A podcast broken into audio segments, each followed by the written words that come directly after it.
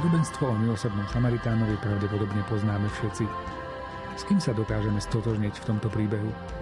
Ak je to postava Samaritána, pravdepodobne sme na dobrej ceste. Svetý otec František vo svojej najnovšej encyklíke Fratelli Tutti používa podobenstvo o milosrdnom Samaritánovi, na ktorom demonstruje, čo to znamená byť bratom. Byť bratom nie len svojmu pokrvnému príbuznému, ale naozaj každému. K tejto ceste nás vo svojej encyklike pápež František pozýva.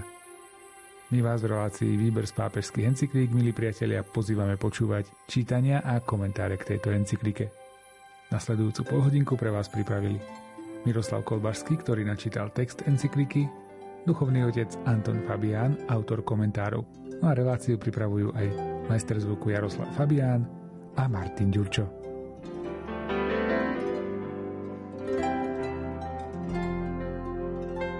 Aj toto odporúčanie lásky mohlo byť nesprávne pochopené. Nie je bez príčiny vzhľadom na pokušenie prvých kresťanských spoločenstiev vytvárať uzavreté a izolované skupiny, svätý Pavol napomínal svojich učeníkov, aby mali lásku medzi sebou a voči všetkým. A v Jánovom spoločenstve sa žiadalo dobré prijatie pre bratov, a to pre cudzích. Daný kontext napomáha pochopiť hodnotu podobenstva o dobrom Samaritánovi. Láske nezáleží na tom, či zranený brat pochádza odtiaľto alebo od inakiaľ. Pretože je to láska, ktorá trhá reťaze, čo nás izolujú a oddelujú a vytvára mosty. Láska, ktorá nám umožňuje budovať veľkú rodinu, kde sa všetci môžeme cítiť ako doma. Láska, ktorá pozná súcit, a dôstojnosť.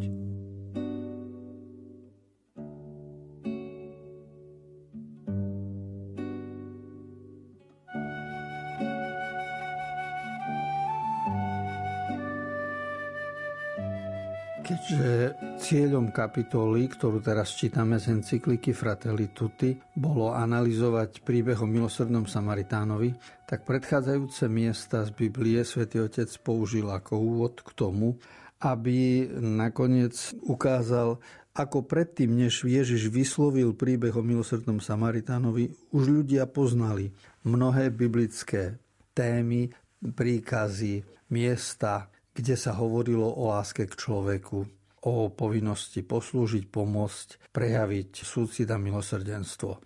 A potom v príbehu o milosrdnom Samaritánovi mohol najkrajším a zhutňujúcim spôsobom vyjadriť, ako je možné stavať mosty medzi ľuďmi, pretože platí stále zásada, že každý človek by mohol akoby vyspievať vo svojom živote Kúpim most, veď priepasť mám. Majiteľom priepaste je každý z nás, ale stavať most k druhému človeku je celoživotná úloha.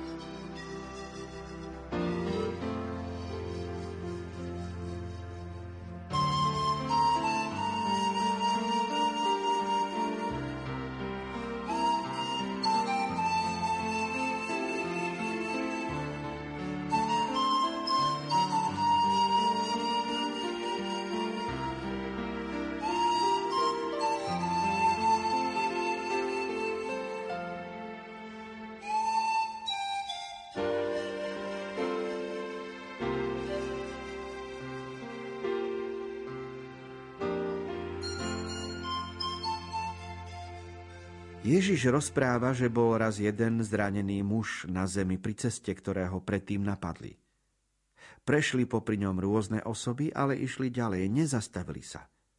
Boli to osoby s dôležitými funkciami v spoločnosti, ktoré však nemali v srdci lásku pre spoločné dobro. Neboli schopné stratiť niekoľko minút, aby pomohli zranenému, alebo aspoň hľadali pomoc. Jeden sa zastavil – Daroval mu blízkosť, ošetril ho vlastnými rukami, z vlastného vrecka za ňo zaplatil a postaral sa o ňo. Predovšetkým mu dal jednu vec, s ktorou v tomto uponáhľanom svete veľmi žgrlošíme. Dal mu vlastný čas. Iste mal svoje plány, ako využiť daný deň podľa vlastných potrieb, povinností alebo túžob – ale bol schopný všetko odložiť kvôli tomu zranenému a bez toho, že by ho poznal, pokladal ho zahodného prijať dar jeho času.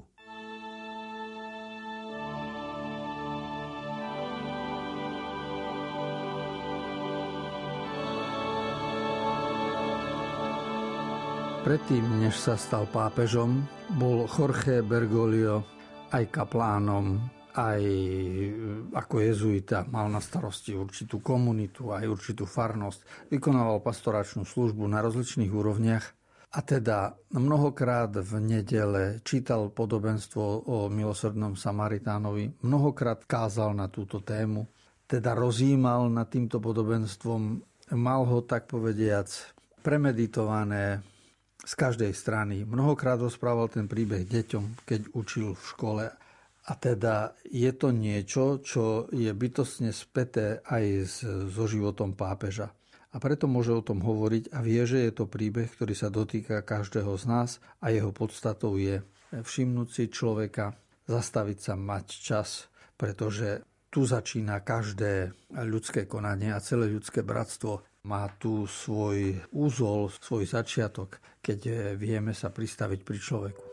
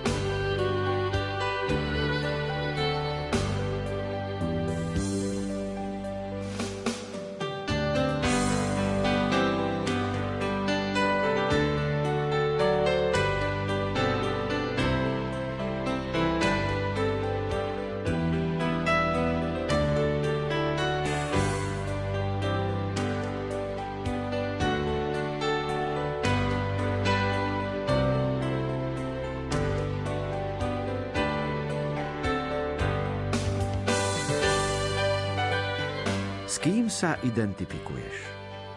Táto otázka je tvrdá, priama a rozhodná. Ktorému z nich sa podobáš? Musíme priznať pokušenie, ktoré nás obkľúčuje, nezaujímať sa o druhých, predovšetkým o slabších. Povedzme to, vyrástli sme v mnohých ohľadoch ale sme analfabetmi v sprevádzaní, v staraní sa, v podporovaní krehkejších a slabších v našich rozvinutých spoločnostiach. Zvykli sme si na to, že odvrátime pohľad, prejdeme okolo, ignorujeme situácie, pokiaľ sa nás priamo netýkajú. Na ulici napadnú nejakú osobu a mnohí ujdú, ako by nič nevideli.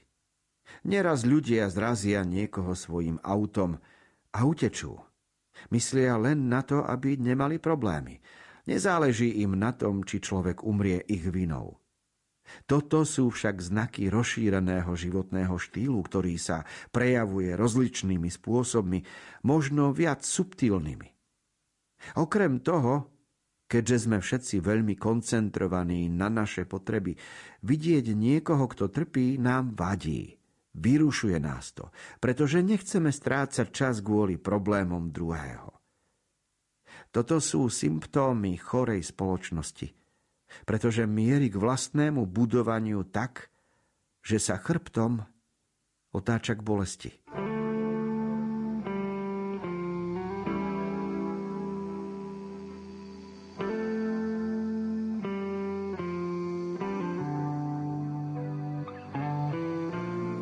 Základná otázka, ktorou sme dotazovaní, je naša všímavosť alebo nevšímavosť voči iným ľuďom. Práve na to upozorňuje pápež František v encyklike Fratelli Tutti, pretože doba, v ktorej žijeme, je charakteristická tým, že sme koncentrovaní na seba a na svoje starosti. A tým pádom nevšímavosť voči ostatným je automatická a si ju ospravedlňujeme. A to je to, z čoho nám treba stále raz niečo, čo si potrebujeme oprašovať a preto sú aj rozličné obdobia pokáňa a, a, a rozličné predsavzatia a seba zaprenia, aby sme si na novo uvedomili, aký sme sa stali imúnni voči núdzi a biede iných ľudí.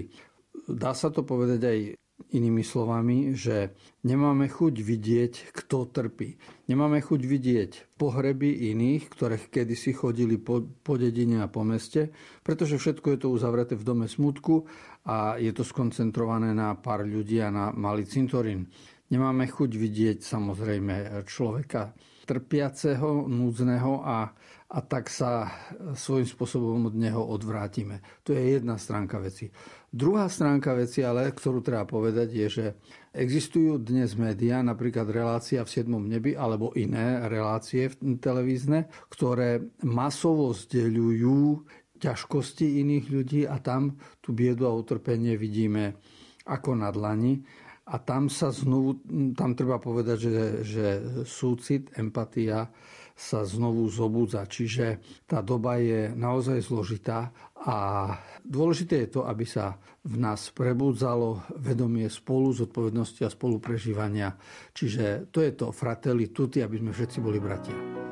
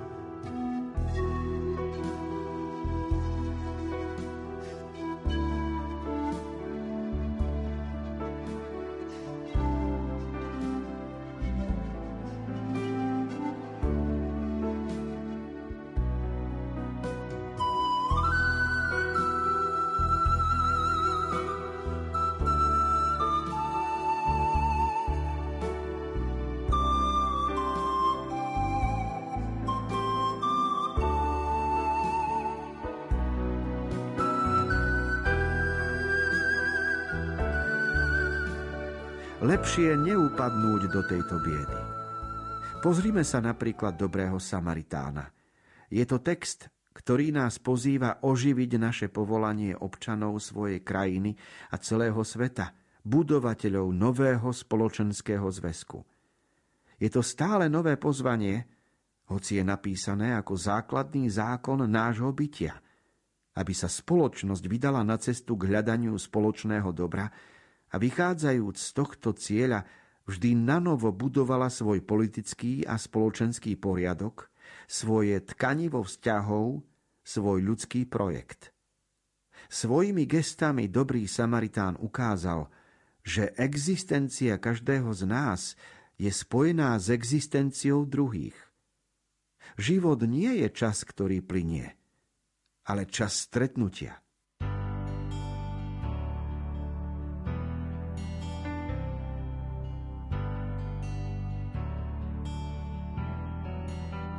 Všetci sme prešli v škole hodinami dejepisu, mali sme aj nejaké občianské výchovy alebo etiky, potom vyučovanie náboženstva a to všetko nás učilo o spoločenskom poriadku. A spoločenský poriadok v minulom storočí, v predchádzajúcich bol veľmi živý, veľmi, ako Taliani hovoria, vyváče. Mnoho vecí sa menilo z 10 ročia na 10 ročie v rozličných krajoch aj tu v Európe, aj v Ázii, aj v Amerike, vo všetkých štátoch sveta. A postrehnúť, čo a prečo sa spoločenský poriadok v jednotlivých štátoch tak rýchlo menil, nie je jednoduché. Sú za tým mnohé dôvody, hospodárske dôvody, ktoré ľudia vymysleli, aj myšlienkové, filozofické, ale hlavne ekonomické. A Svetý Otec upozorňuje na to, že spoločenský poriadok je tkanivo medziľudských vzťahov, je dôležité, aby sme ho založili na príklade dobrého Samaritána. Lebo keby bol taký spoločenský poriadok, ktorý by mal za základ náuku a postoje Samaritána, tak by svet vyzeral samozrejme celkom inak.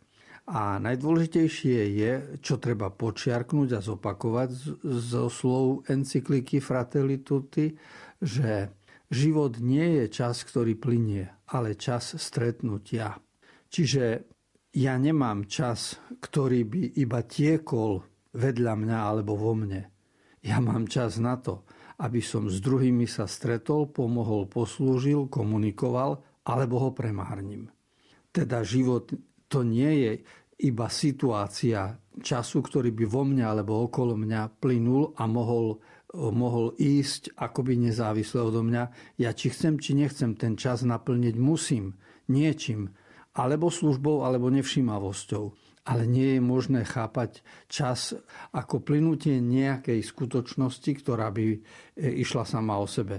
Som vždy v ňom a v tom čase ľudí stretávam alebo odmietam. Preto je dôležitá poznámka. Život nie je čas, ktorý plinie, ale čas stretnutia.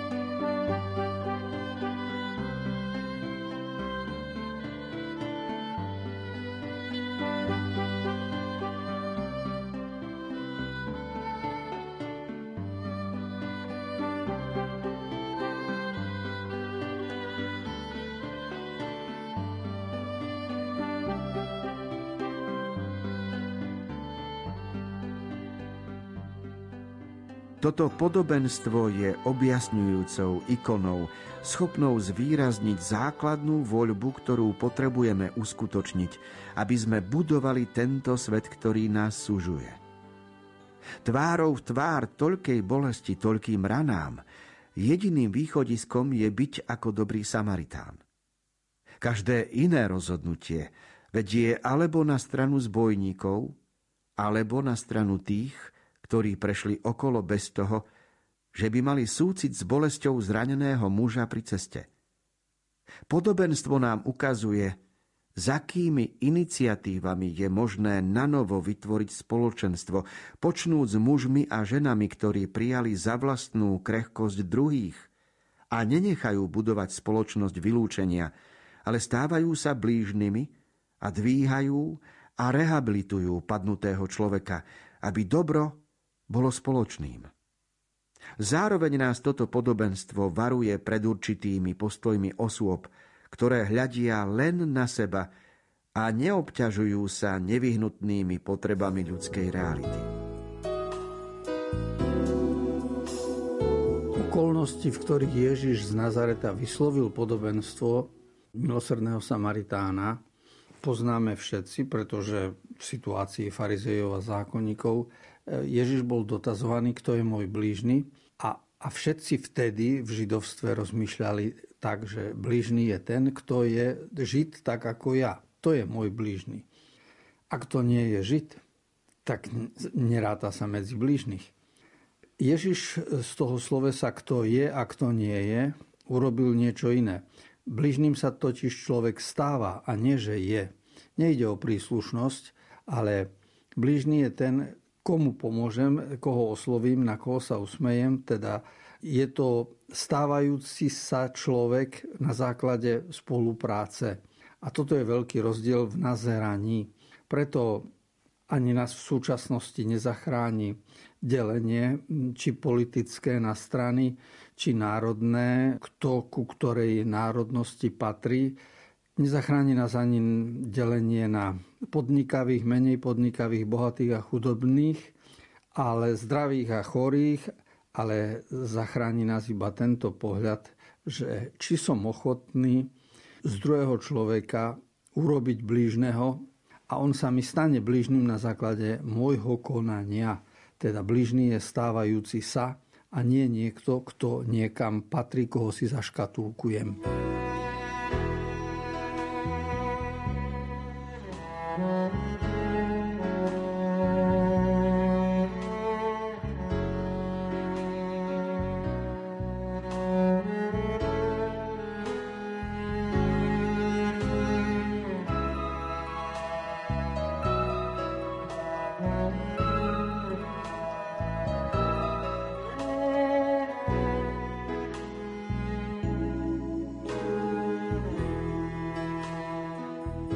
Toto rozprávanie, povedzme to otvorene, sa neuspokojuje s učením abstraktných ideálov, ani sa nevymedzuje len na funkcionalitu eticko-sociálnej mravovky.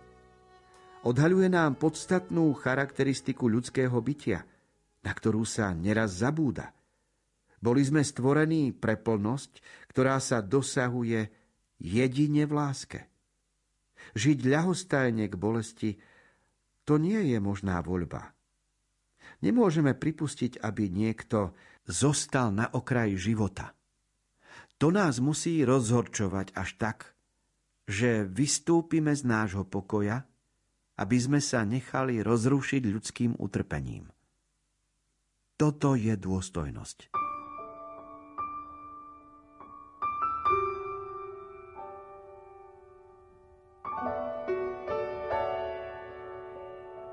Človek si častokrát slobodu vysvetľuje tak, že mám možnosť niečo robiť alebo nerobiť, niekam ísť alebo niekam neísť. Niekoho chcem alebo nechcem, teda sloboda ako voľba najmenej medzi dvoma alternatívami. Ale z hľadiska morálneho a etického je to trošku inak, lebo skutočne slobodní sme iba vtedy, keď dobro robíme, keď život naplníme. Tak ako diera je nedostatok plotu, tak je aj zlo nedostatok lásky a slobodná voľba nie je v tom, že si volím dobro alebo zlo, ale slobodná voľba je naplnenie života, to znamená voľba dobra. A na toto upozorňuje svätý Otec, že človek skutočný život a jeho plnosť dosiahne iba vtedy, keď sa pre dobro rozhoduje a a niekeď ho popiera a vyhovára sa. Chcel by založiť svoju dôstojnosť na tom, že on je slobodný a môže konať aj opačne. To, v mene tejto slobody sa dnes robia velikánske rozhodnutia vo svete, ktoré sa týkajú eutanázie, interrupcie, vojen, nenávisti. A všetko sa to robí v mene slobody, ktorú si každý za seba obhajuje.